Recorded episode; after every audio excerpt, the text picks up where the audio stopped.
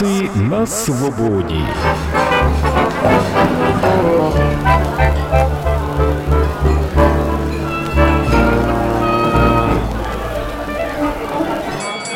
Вітаю, шановні слухачі! З вами авторський подкаст Владислава Пархоменка, який присвячений цікавим та неординарним особистостям нашого міста.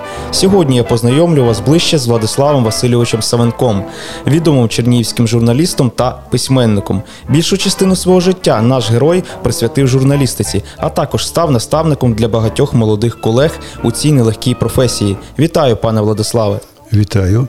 Можна називати просто пан Владислав, як мене називали свого часу в редакції на телебаченні мої колеги. Мушу зізнатися, для мене це особливий подкаст Баляндрас, адже саме під керівництвом пана Владислава зробив свої перші кроки в журналістиці. Тому таке відчуття, що я зараз почуваю себе у ролі студента, який складає державний іспит своєму сенсею. Ну, спокійно, спокійно і будемо говорити. Владиславе Васильовичу, Усі ми родом з дитинства. Наскільки мені відомо, частинку свого дитинства ви залишили на Кубані. Що пам'ятаєте про цей край, заселений нащадками українських козаків? Як часто там лунала українська мова? Ну, щодо мови е, на Кубані, я навіть не пам'ятаю, е, якою мовою там говорили, але я знаю одне, що е, перші спогади, як я побачив світ, у мене якраз пов'язані з Кубанню.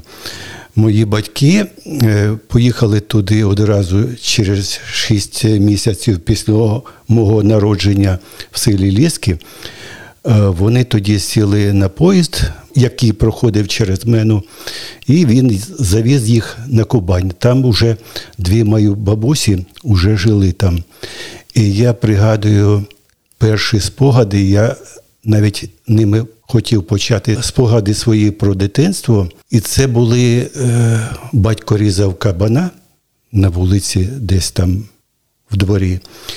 І я чув, як він вищав страшенно, і мені стало погано. Мені було десь е, роки два-три, мабуть що. І мене мати вкрила пледом якимось, і я чи то на ліжку, чи то на кріслі сидів і заспокоювався. І ще я пригадую, що я там відкривав, мене залишили самому в хаті. Я відкривав згущене молоко, така була коробка, і е, випивав його, і батьків вдома не було. І, ще найцікавіший мій спогад про те, е, що у нас була страшенно широка вулиця на Кубані. Ми жили в станиці Вареніковській. І коли ми переходили дорогу, я одного разу йшов до сусідів, з якими дружив, і одного разу загруз там. І мене сусіди витягували. І я, коли в 9 класі з батьками знову туди приїхав, то я подивився, що там була звичайна вулиця, не така широка, а вона була десь метрів 10 від сили. А коли я був в дитинстві там маленьким, то вона мені здавалася дуже широкою. І, А там, виявляється, ґрунти були чорноземи. І е, дорога перетворювалася на багно, і мої чоботи такі залишилися, дядько сусід їх виймав. От такі спогади. І повернувся я в Чернігівську область в 64-му році. В віці, скільки там мені було, 4 роки десь, і бабуся, точніше, тітка Катя мене привезла спочатку в Ліски, а потім я там жив у неї тривалий час, поки мама не, і батько не повернулися знову у Чернігів. Цікаві спогади, пане Владиславе, ось також е, навертають у дитинство. Е, чи змінилося з того часу, з дитинства у вас ставлення до кабанчиків і до солодкого, як ви сказали, що ви от е, тихцем, поки не було батьків, пили згущене молоко? Ваше ставлення до солодкого і до кабанчиків, адже в дитинстві це е, сприймається дуже, так знаєте. Е, я б сказав би навіть е, на все життя воно певно відкладає відбиток. Ну, ставлення до солодкого, як е, і у всіх дітей, у мене не змінилося. Я солодке люблю, але в такому віці, в якому я зараз знаходжуся, намагаюся їсти якомога менше. Дуже радий, що в мене є друзі, які мене частують інколи медом. І з цим з солодким у мене все в порядку. Щодо кабанчиків, і ще кілька дитячих спогадів у мене були, коли кабанів різали в лісках. Ну, таких е, випадків вже не було, але я добре пам'ятаю цей процес. І ну, чим старше становишся, тим більше починаєш не любити такі речі і намагаєшся навіть не дивитися їх і не показувати дітям. Це е, стосується мого онука. Я намагаюся його трошки захищати від таких речей, які ну це за стандартами BBC, коли е, вбивство навіть кабанчика не треба показувати дітям, щоб вони не травмувати їхню психіку. Отакі речі. Ким мріяли стати у дитинстві? Мабуть, не журналістом? Ну, у мене багато було е, мрій. Свого часу я намагався там клас перший, другий, третій. Я нещодавно згадав, я хотів бути футболістом. Я там бігав Біба, у мене був номер на футболці, це гравець Київського Динамо. Тих далеких років. Хотів бути капітаном далекого плавання. Хотів бути слідчим. Це десь е, в цьому класі я начитався дитячих детективів. І е, є така книжка, була точніше, я її зараз не можу знайти. Пригоди детектива Блюмквіста. Це така, такий шведський автор, я його читав. А потім е, в 9 класі е, гарна вчителька, яку я до цього часу згадую, вона викладала російську мову і літературу Тамара Жереблчевська. Е, вона настільки прекрасно показала російську літературу, що я написав гарний твір. І вона почала підбивати мене до думки, що мені треба писати якомога більше. Я почав писати, і, до речі, непогані вірші. Вона деякі хвалила і показувала, які вірші гарні, які погані. І я про професію журналіста не думав до 86-го року, по суті. Дуже цікаві ось е, такі ваші е, зміни е, стосовно професій від футболіста, капітана дальнього плавання, е, слідчого до аж журналістики, але і письменника. І письменника. Але перед тим як вступити на факультет журналістики Київського університету імені Тараса Григоровича Шевченка, у вас була зовсім інша професія, доволі нетипова, як для чоловіка. Ви опанували фах кравця чоловічого одягу. Що вас привабило в цій професії, і чому, зрештою, все ж таки вирішили присвятити себе саме журналістиці? Ну, справа Справа в тому, що е, я так і в армії готувався, і перед армією вступав на факультет е, не журналістики тоді, а філологічний. А потім і в армії готувався, дуже багато читав літератури.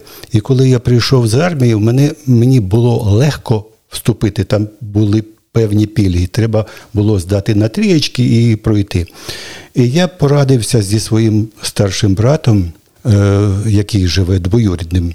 І він мені сказав: дивись, каже, я працюю інженером.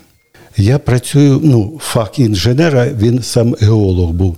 Я заробляю 130 рублів. Навіщо це тобі? От е, якби ти одержав якусь іншу професію, це було б прекрасно. Ти міг і заробляти гроші, і якщо ти думаєш стати письменником, а брат це знав, ти повинен пройти шість щаблі життя для того, щоб зрозуміти його. А що, якщо ти пересядеш з, з однієї парти на іншу парту, то такого толку не буде. І потім я поговорив іще зі своїм дядьком, який працював у культурі, і він мені сказав: каже: дивись, он у нас в Чернігові Василь Нечепа, він працює за керівником і співає. От і ти можеш працювати за керівником і співати. Ну, мається на увазі писати. І я так е, довго думав, почитав про Нечепу, познайомився. Я його, до речі, наглядно знав. Він працював в ательє неподалік е, Красної нашої площі. І пішов спокійно, вирішив, думаю, не буду вступати в університет і піду собі працювати закрійником. Але для того, щоб стати закрійником, треба спочатку навчитися шити. Треба опанувати ці технології. І мені сказали в профтехучилищі, будь ласка, закінчую училище, а потім подавайся на закрійника. Отак я і застряв на майже десяток років професії кравця, а потім через якийсь час очолив і це ательє, в якому я працював. Це було ательє номер 7 на Шерстянці. Пане Владиславе, е, наскільки мені також відомо, за вашої фактично юності була і така е, досвід такої чоловічої професії, як професія рятувальника на пляжі. Е, ну, Було таке. Це той, це той пляж, який зараз називається Золотим, так? Ні, у нас два пляжі було тоді. Один, е, який напроти рятувальної станції на тому боці Десни.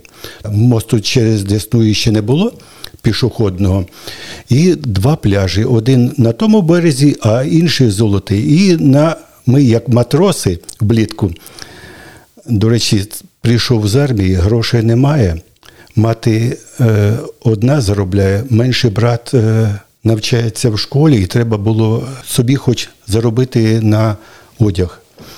І от я працював там матросом, навчився гребти добре на човні навчився їм управляти, навчився рятувати. Двох людей витягнув, які йшли під воду. Одна дівчинка і один хлопець. Підлітки були. Це якраз було на тому березі, який зараз за пішохідним мостом. Ваші такі спогади е, доволі цікаві. Е, я бачив вашу світлину, е, зокрема тих часів, коли ви працювали рятувальником. Стрункий, юнак. Зізнайтесь чесно, відбою від дівчат тоді не було, коли працювали рятувальником на пляжі. Були якісь оригінальні способи знайомства на пляжі з вами? По секрету, так, пане Владиславе. По секрету чи не по секрету, але з двома людьми. Я познайомився, і одна з них дівчина, і зараз в моїх друзях. Вона зараз живе в Німеччині. І ми з нею зустрілися якраз в тому ательє через кілька років, в якому я працював. Її звати Ольга, і е, я дружу із її донькою. Також вона в мене в друзях в мережі Фейсбук. Тоді знайомилися, як е, дівчата чіплялися до човна, який стояв прив'язаним до буйка, і говорили просто. Але особливого успіху у дівчат е, не мав. От так було. Складно якось, пане Владиславе, це повірити, але добре, будемо продовжувати далі. Так, Так буває. Просто. Інколи людям е, складно сказати один одному якісь слова для того, щоб зав'язалася розмова. І часто через це люди один одного не знаходять. О, коли е, така розмова зав'язується, щось відбувається, пробігає іскорка. Сьогодні ми дуже багато говоримо про наставників. А хто для вас став сенсеєм у журналістиці? Чи, можливо, їх було декілька? Ну, справа в тому, що особливих сенсеїв у журналістиці для мене не було. Ну, так сталося. Е, можливо, тому що радянська журналістика мене особливо ну, як не вставляла. Справа в тому, що я якісь репортажі читав там в Комсомольській правді, я забувся. Цього е, ликави були в Сибіру, там якісь матеріали читав його. А, Пісков. Піскова, я читав, оце людина, яка писала про природу. І до того, як я став журналістом, це були е, кілька журналістів, яких я, я читав. Щодо політичної журналістики, то в радянський час її практично не було. Вона мене не цікавила, більше того, викликала навіть роздратування. І я ж кажу, що до 86-го року, коли почалася перебудова, журналістика мене не приваблювала, бо я е, бачив її як пропаганду, а не цікаві розповіді про життя і людей. От якраз Пісков. Е, розповідав про Ликових, там ну це сім'я самотня, яка жила е, в Сибіру далеко від цивілізації. От там була людина, яка кинута в дику природу, і вона виживає. Оце мене цікавило, такі речі. Ну, Згодом коли Горбачов оголосив перебудову, і коли почали писати про репресії, про нашу українську культуру, про замордованих поетів, і я бачив такі приклади е, серед чернігівців, це, зокрема, Марко Вороний, Микола Вороний, Вербицький. І я тоді зацікавився журналістикою і зацікавився саме українською журналістикою. Свою кар'єру в журналістиці ви розпочали саме у друкованому виданні. Пам'ятаєте свій перший опублікований матеріал у саме у ролі кореспондента? Е, так, це був репортаж е, в Комсомольському гарті. Здається, е, жовтень 88-го року я розповідав про конкурс красунь, Чернігівська красуня. Мені це сподобалося тоді. Пригадую, що цей конкурс організовував Євгеній Лєпіхов. І у мене навіть знімки є. Е, на жаль, уже покійний журналіст е, Віталій Москаленко. Він в Деснянській правді працював, і ми з ним сидимо. І мені дуже незручно в цій е, ролі бути в журі, сидіти. І у мене такий трошки дерев'яний вигляд обличчя. І я намагаюся виглядати. Ну, я ж працював кравцем буквально іще кілька днів тому. А зараз я вже журналіст і е, сижу на сцені в журі. Оце було трошки незручно для мене. У вас була така подвійна місія: член журі і журналіст на події. Так, так. Ну, це було незвичайно для мене, і тому якраз на фотографії я трошки дерев'яний. Ви досі зберігаєте цю публікацію? Так, е, практично всі знакові публікації, які я робив, е, я залишив їх в своєму архіві. Ну, я думаю, що донька про ними не зацікавиться. Я думаю, що зацікавиться онук свого часу, і він почитає інколи також. Нещодавно міське чернігівське телебачення відсвяткувало своє 30-річчя. Ви майже 10 років життя е, присвятили себе телевізійній журналістиці, і фактично разом із командою однодумців створили міське телебачення, як зараз модно казати, з нуля. Чому вирішили саме спробувати себе у цій галузі журналістики, та який новий досвід ви отримали? Ну, справа в тому, що ем, е, телебачення створював не я, я тільки через рік почав формувати його інформаційну політику певною мірою. Е, телебачення було створено, е, в принципі, завдяки кільком депутатам активним. Один, до речі, серед моїх друзів на сторінці Фейсбук, колишній депутат і тоді е, фахівців в галузі телебачення було дуже мало. І Жанна Луцанюк, е, як колишній редактор приборостроїтеля, як газета така була на ЧРПЗ, вона тоді закінчила в Москві курси телевізійні на ОРТ і приїхала в Чернігів і набрала цю команду яка формувала телебачення. Ну я прийшов по суті десь через рік. Тільки після того, як телебачення вже запрацювало, це було в 92-му році, коли я вже звільнився з газети Чернігівські відомості. Е, найскладніше там було формувати політику новин, бо треба завжди знати, що показати, як показати, і щоб це було цікаво людям. Оце насамперед. Ну, я на той час вже мав журналістську освіту і непогано розбирався в жанрах, і трошки вивчав телебачення і в університеті. У нас була кафедра також, е, де нам досвідчені телевізійники говорили, як треба робити телебачення. Ну, поступово до 2001 року, навіть ну раніше, десь е, в середині 90-х, навіть в другій половині 90-х, нам вдалося на телебаченні зробити. Е, завдяки Олі Капустян е, зробити таку мобільну команду, яка могла видавати гарний і новинний продукт за професійними стандартами, і робити купу гарних цікавих передач. Наскільки складно вам було перелаштуватися із фактично друкованої журналістики до телевізійної? Чи у вас якось цей період, етап минув фактично без якихось складнощів? Я думаю, що будь-якій людині е, складно перейти. Одне діло писати тексти.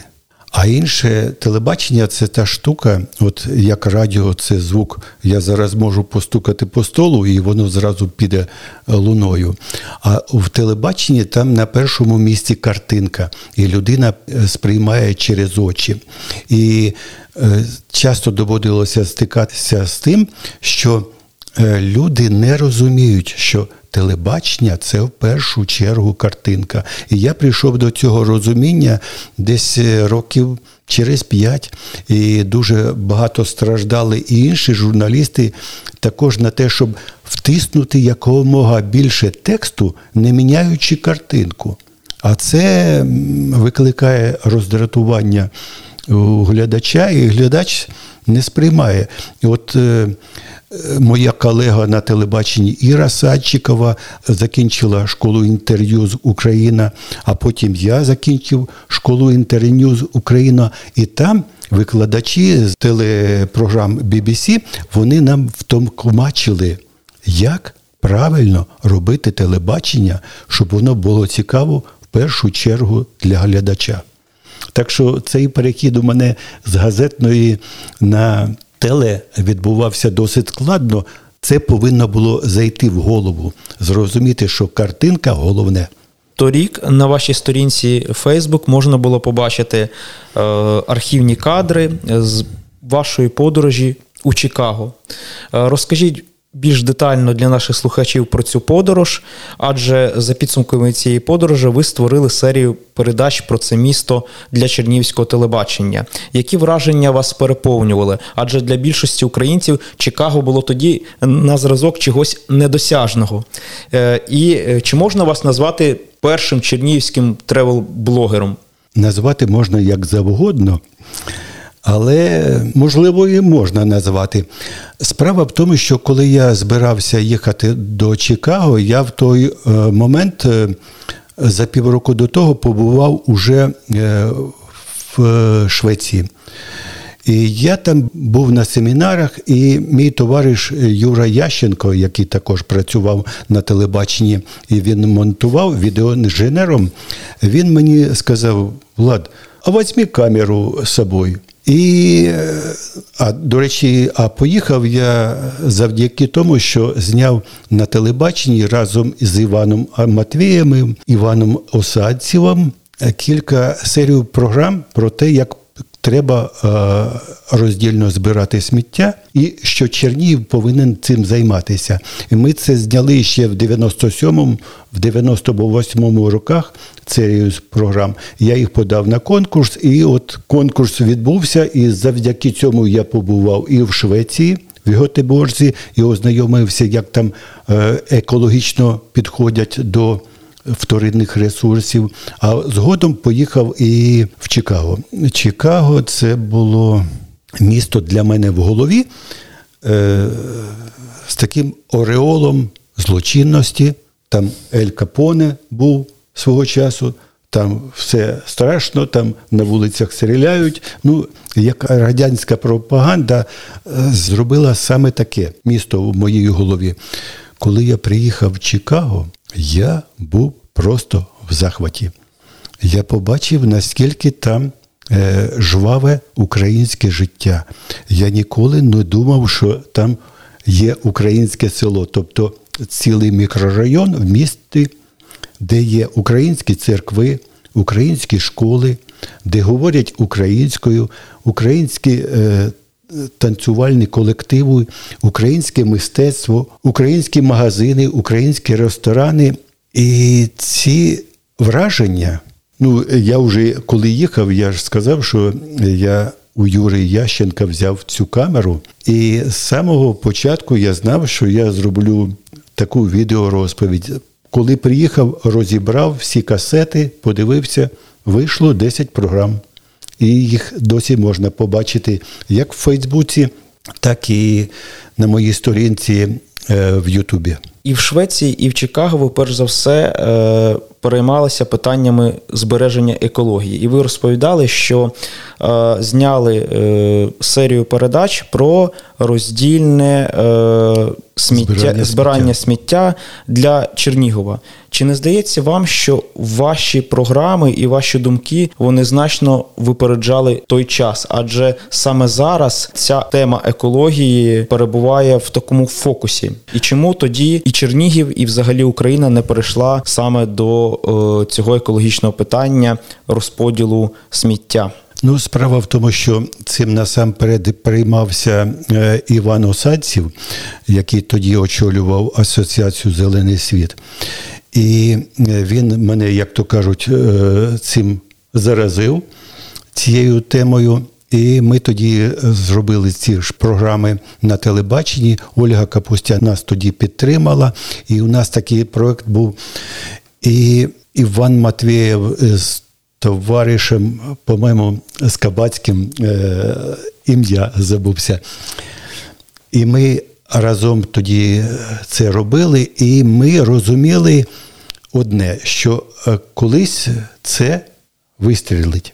І Іван Осадців був настільки впертим, що він допоміг нам розписати е, серію цих програм, як поступово маленькими кропками дійти до того, щоб Чернігів запровадив це. І останні програми, які у нас виходили тоді, ще в 98-му році, вони е, збирали уже виконком, збирали сесію, і ці питання вже проводилися, але зелених місто і Україна не підтримали далі. Особливо в місті у нас була сильна, до речі, команда зелених активістів. І тоді е, обрали міську раду без зелених, і нікого не знайшлося, хто б міг провадити цю, цю програму далі. Бо вона вже була написана. І ми думали, що ми її реалізуємо, але е, народ, чернігівські виборці не підтримали це, і в числі перших Чернігів не став тим містом, де було запроваджено роздільне збирання сміття. На жаль. На жаль, крім журналістики, ви ще займаєтесь власне педагогічною діяльністю. Свої знання і напрацювання в цій професії вже не один рік передаєте молодим колегам. Зокрема, на базі Чернівської просвіти кілька років поспіль діяла зимова школа журналістики. Не без вашої участі, і з під її крила випустилося дуже багато е, талановитих молодих людей, які зараз успішно працюють у цій е, професії. Е, з моїх таких спогадів мені запам'яталося, запам'яталися найбільше ваші цікаві, жартівливі е, лекції е, з такими, можна сказати, приколами, з яскравими прикладами, які фактично доступні кожному. Тобто, всі в такій легкій формі запам'ятали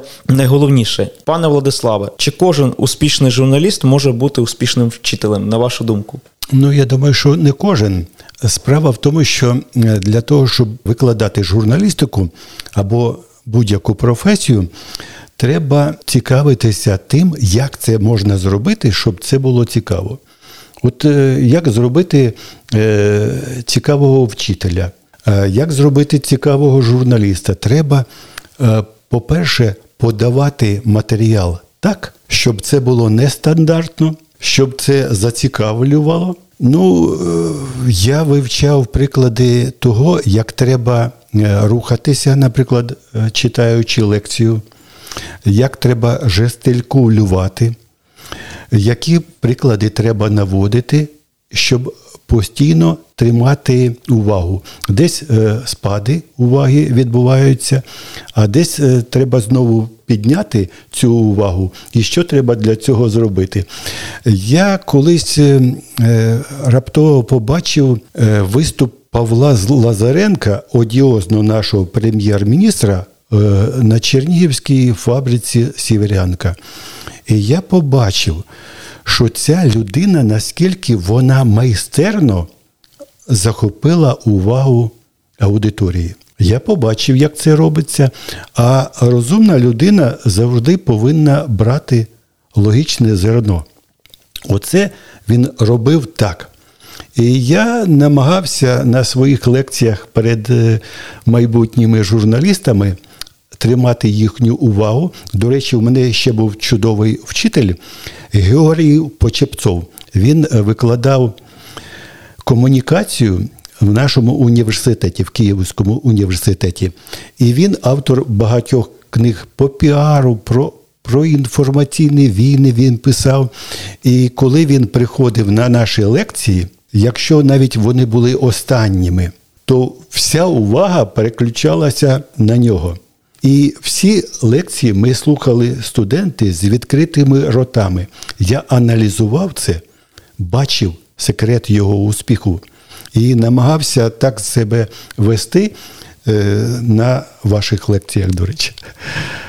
Ви нам розповідали, що репортаж це найемоційніший жанр журналістики. А яким прикметником ви характеризуєте інтерв'ю? Ну, цікаве. Інтерв'ю повинно показувати ті речі, щоб людина, слухаючи того, хто відповідає на запитання, щоб вона е, бачила, порівнювала з собою. От кожна людина, слухаючи наше з вами інтерв'ю, повинна порівнювати, а ну не повинна, а десь автоматично порівнювати, а що було в моєму дитинстві, а що було в моїй професії. І тоді людина, читач, слухач, глядач знаходить себе е, в цій програмі. І в нашому з вами інтерв'ю вона може також себе знайти. Вона автоматично порівняє, що у нас було такого. Тобто інтерв'ю повинно викликати в слухачів певні асоціації. Правильно, правильно. Мені часто доводилося чути, що інтерв'ю це один із найлегших жанрів журналістики і не потребує специфічних Брехня. навичок від автора. Чи погоджуєтесь із цією тезою? От, от чесно, я вам скажу, от так у мене наболіло питання. От, Скільки довелося, а інтерв'ю, ну так це ж е, накидав питань, задав, людина відповіла, все розшифрував, написав, що там складного. І от е, чесно, мені от хочеться от е, саме е, почути вашу думку. Мені дуже важко сперечатися з людьми, бо я не є таким фахівцем визнаним, як ви, пане Владиславе. Ваша думка з цього приводу. Владиславе, секрет будь-якого інтерв'ю в тому, щоб коли нам з тобою, я це, це не моя думка, я її десь вичитав когось із великих журналістів.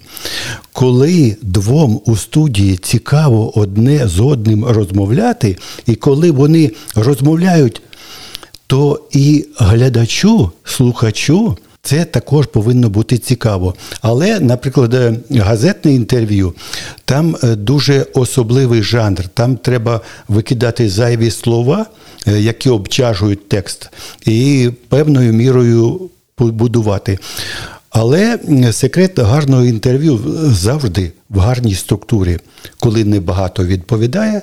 Коли, от, наприклад, я з тобою починаю говорити дуже довго, треба мені давати е, щелбана по тому, по носу перебивати і говорити зі мною.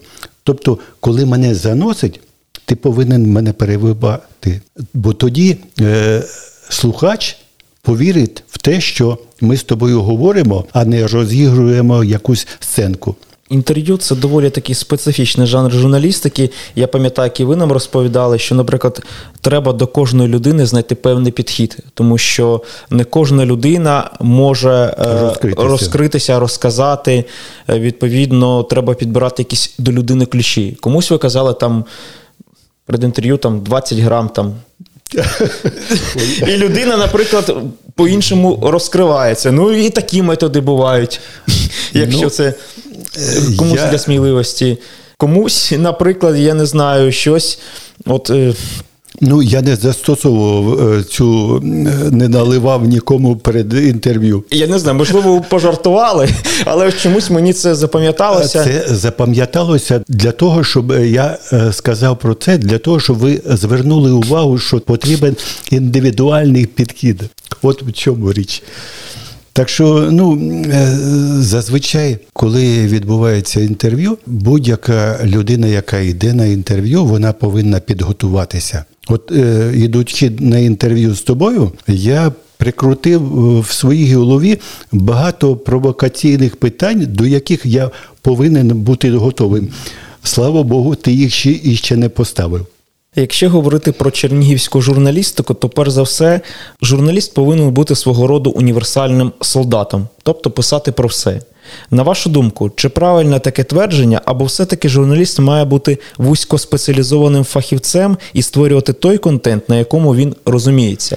Бо в Чернігові у нас це моє таке спостереження, що ти приходиш і від тебе вимагають писати про все. Проте людина навіть може не орієнтуватися в цій тематиці. Ну, справа в тому, що е, в будь-якій журналістиці повинна бути певна спеціалізація. Якщо спортивний журналіст, то він повинен займатися спортивною журналістикою, бо він там найцінніший, він знає секрети. Це як е, як кравець, я можу е, взяти будь-який виріб і сказати, він правильно пошити за технологією, чи там є брак. От е, як кравець, е, мені це цікаво, до речі. Я приходжу і говорю, так само журналіст. Якщо журналіст займається економікою, то він про це більше знає. І якщо журналіста, які займаються економікою, е, посилають там, наприклад, дають завдання підготувати спортивний репортаж або культурний, то це може виглядати не зовсім вдало, мені здається. Так що спеціалізація потрібна.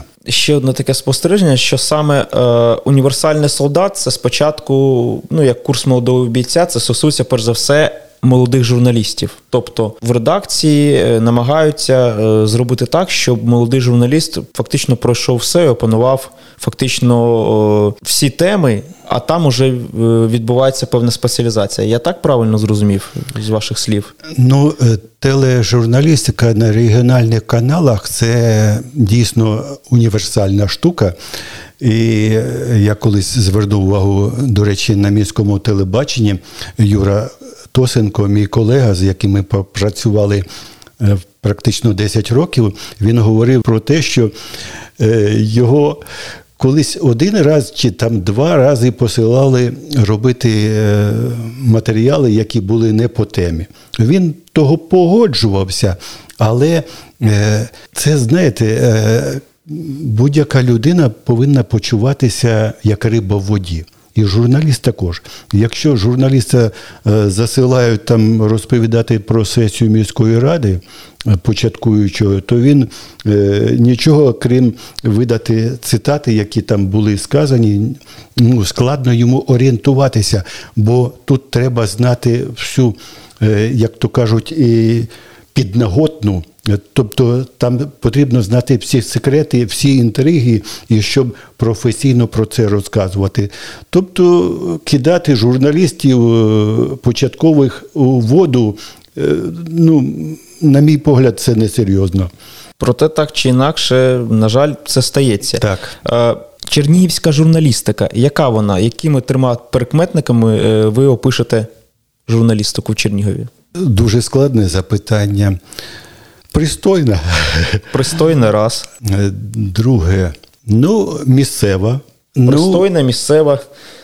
І якщо телебачення брати до уваги суспільне Чернігів, телебачення, то я скажу, що професійна.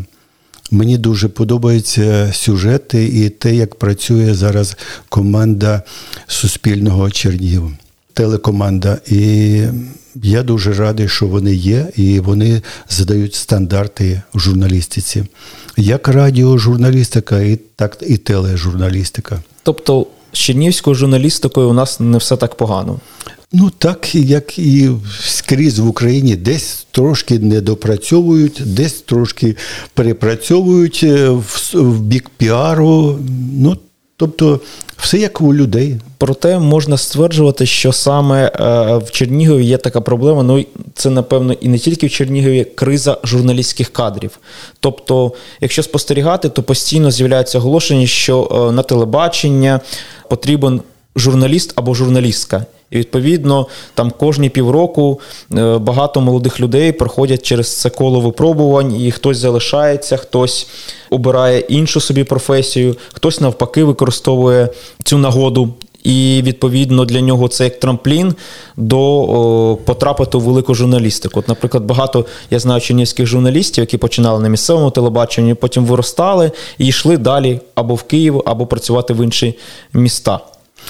Е, Владиславе, ну справа в тому, що йде закономірний процес життя. Коли Ольга Капустян керувала телебачення, то е, вийшло так, щось у нас там е, один пішов туди, інший пішов сюди, і виникла проблема кадрів. Бо кожна людина, яка навчається журналістиці, вона рано чи пізно хоче зробити більшу зарплату мати. Це закономірний процес. І люди, які навчилися і вміють працювати за стандартами, вони завжди затребувані. У нас ринок. І зарплата в Києві набагато більша, ніж в Чернігові.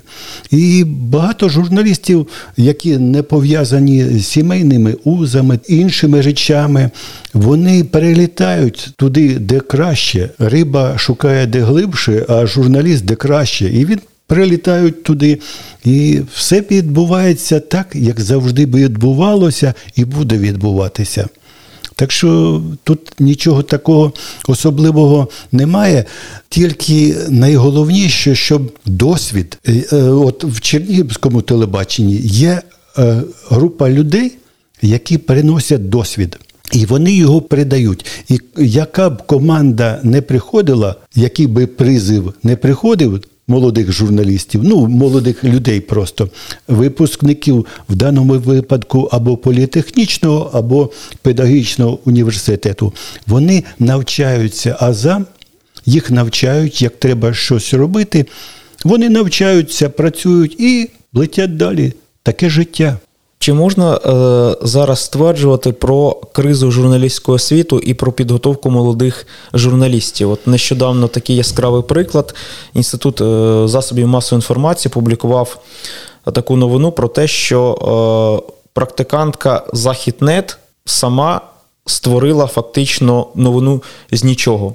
Її редакція поставила завдання Я читав написати про туристичні підсумки Львова за рік. Відповідно, розписали покроково, що як зробити, е, і взяти коментар е, у фахівця із міської ради. Журналістка, молода практикантка. Все написало, все гарно, цифри, коментар. Це поставили на сайт, а потім з міської ради телефонують і кажуть: ми нічого не давали, ніяких коментарів. Як з'явилась новина само собою?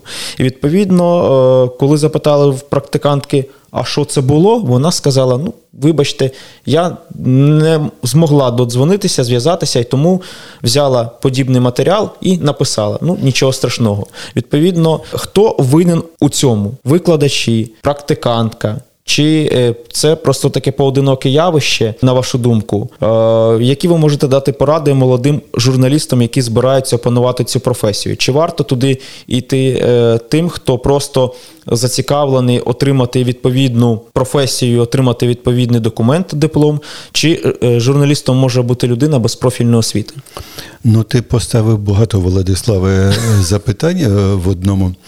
Дивися, коли я говорив в інтерв'ю нещодавно на міському телебаченні, то мене один час, коли ми говорили, що журналіст такий-то зняв, вона мене поправила, журналістка, і сказала: автор. Тобто є журналісти, а є автори. Це дві різні речі, автори, які займаються журналістикою. Журналіст це в першу чергу людина, яка дотримується етичних стандартів журналістики. І якщо е, ця дівчинка, е, про яку ти розповідав в запитанні, написала цей матеріал, то вона не є журналістом. Вона не знає навіть про існування кодексу. е, Етичного кодексу журналістики. А етичний кодекс журналістики забороняє. Це як в диханні людини. Вона не мала права такого робити. Тобто, або вона не навчилася, або вона не довчилася, якщо вона одержала освіту журналісти, або вона просто не читала, що етичний кодекс є певні стандарти закладені. І якщо людина їх порушує, значить це просто автор. А і він не має права е, вважати себе журналістом. Багато людей цього не розуміють. Я коли читаю е, деякі телеграм-канали, ну, натикаюсь, не читаю, а просто натикаюсь на деякі новини. І е, на в різних групах на Фейсбуці, і коли це виходить від імені певного видання, то там працюють е, відомі мені люди, які називають себе журналістами. Вони виконують деякі стандарти, виконують деякі стандарти, але деяких не виконують. І це автори. І вірити цьому виданню я не можу. Я сьогодні вранці також почитав, знаючи ну, певний телеграм-канал і певну сторінку в Фейсбуці. Я почитав, ну, скривився і подумав, що йолки-палки, а там же працюють е, фахові журналісти. І я не можу зрозуміти, як вони випустили. Хоча я певною мірою можу це зрозуміти, Е, вони зараз на роботі. І ця робота їх заставляє робити такі речі, писати так, щоб їм повірив читач, але вони не враховують там певну думку, вони не дають іншу думку іншу, іншій стороні. Це е, ну, пропаганда. Недотримання журналістських Да, стандартів. Недотримання журналістських ск- Пане стандартів. Владислав, в одному із е, інтерв'ю ви сказали, що для вас немає е, табу в журналістиці про що писати. Ну, я сам. А про що писати? Так. Про що писати? Е, відповідно, професія журналіста небезпечна, тому що можна навіть отримати за те, що пишеш, хоча це є прямим перешкоджанням журналістської діяльності. Чи стикалися ви особисто з перешкоджанням журналістської діяльності? Звичайно, стикався. Справа в тому, що і зараз е, один із таких випадків якраз е, знаходиться в Європейському суді. Це випадок філармонії Е, в 2015 році. Це було 7 листопада. Отакий випадок у нас був. І Чим закінчилася ця історія? Чи до сих пір Ця історія досі не закінчилася, і не закінчилася вона з однієї причини. З тієї причини, що е, з'явилися потім сюжети.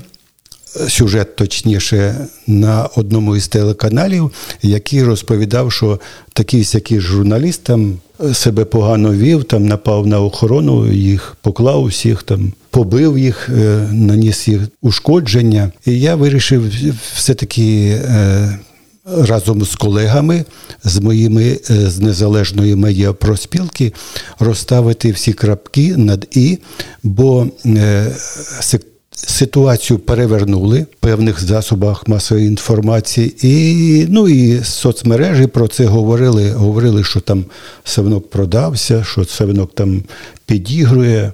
Ну, я думаю, що вирок Європейського суду е, певною мірою поставить крапку. Для чого це потрібно? Це потрібно для того, щоб е, люди е, могли розуміти, що за все в житті треба відповідати, треба вести себе достойно і поважати свободу інших людей і поважати закони. Чи вірите ви, що правда буде на вашій стороні?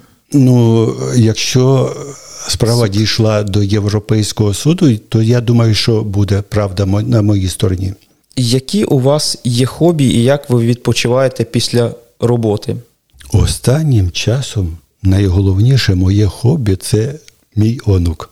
Мені е, дуже подобається з ним ходити на небо, розглядати зорі, показувати, де Юпітер, де Венера, де Меркурій може з'явитися, ходити пішки, слухати радіокультура, де Олексій Богданович читає прекрасні е, шедеври світової літератури. І гуляти Черніговом. Оце влітку я роблю найбільше, находжую. Взимку трошки іншими маршрутами хожу і в інший час, але це те, що дає натхнення, і відпочинок, і подорожі. Дуже часто у місті вас можна побачити з фотоапаратом в руках. Ви робите гарні світлини, і, і вам це надає якихось певних сил, це ваше хобі, натхнення. Чи Ну, як ви можете це пояснити? І ну, меншого онука, Деслава, теж ви долучаєте до цієї важливої справи.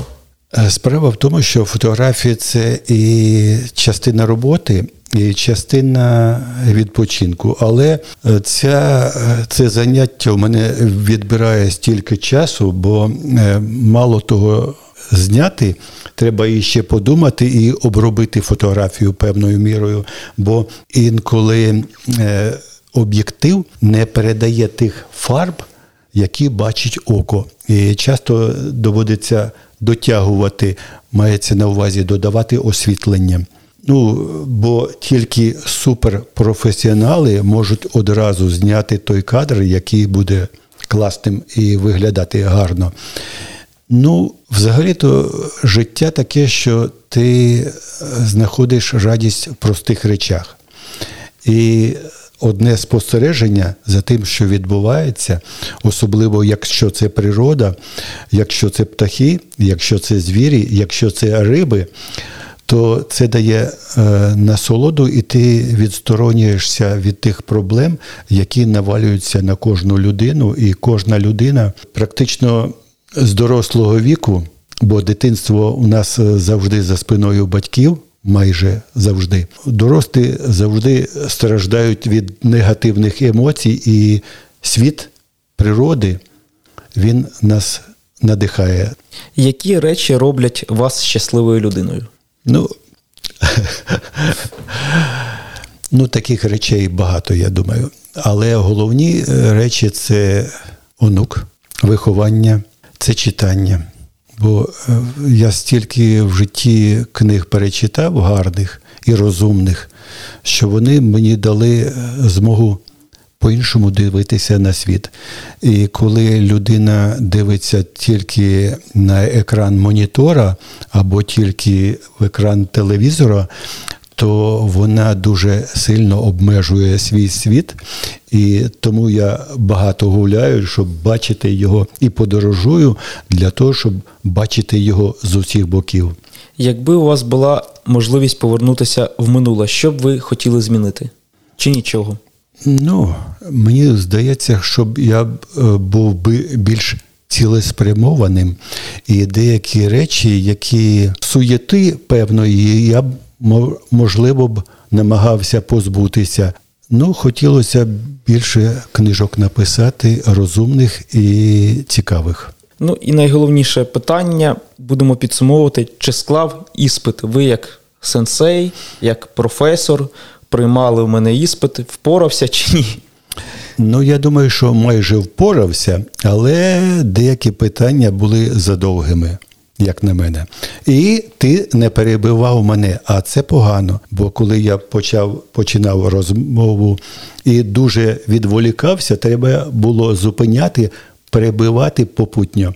І це е, з, е, створило б ефект е, цікавішої розмови. Наостанок, що побажаєте нашим слухачам у новому році? Я думаю, що хотів би поважати ширше дивитися на світ і радіти тому, яке небо, які зорі, які пташки нас оточують, і е, відпускати все суєтливе, яке намагається вірватися в наше життя. Дихайте на повні груди. Наша передача добігає кінця. Дякую вам, пане Владиславе, за цікаву та відверту розмову. Залишайтесь завжди на позитивній хвилі та будьте здорові. До нових зустрічей. До побачення. Баляндраси на свободі. Авторська програма Владислава Пархоменка. на сайті Свобода ФМ і популярних подкаст-платформах.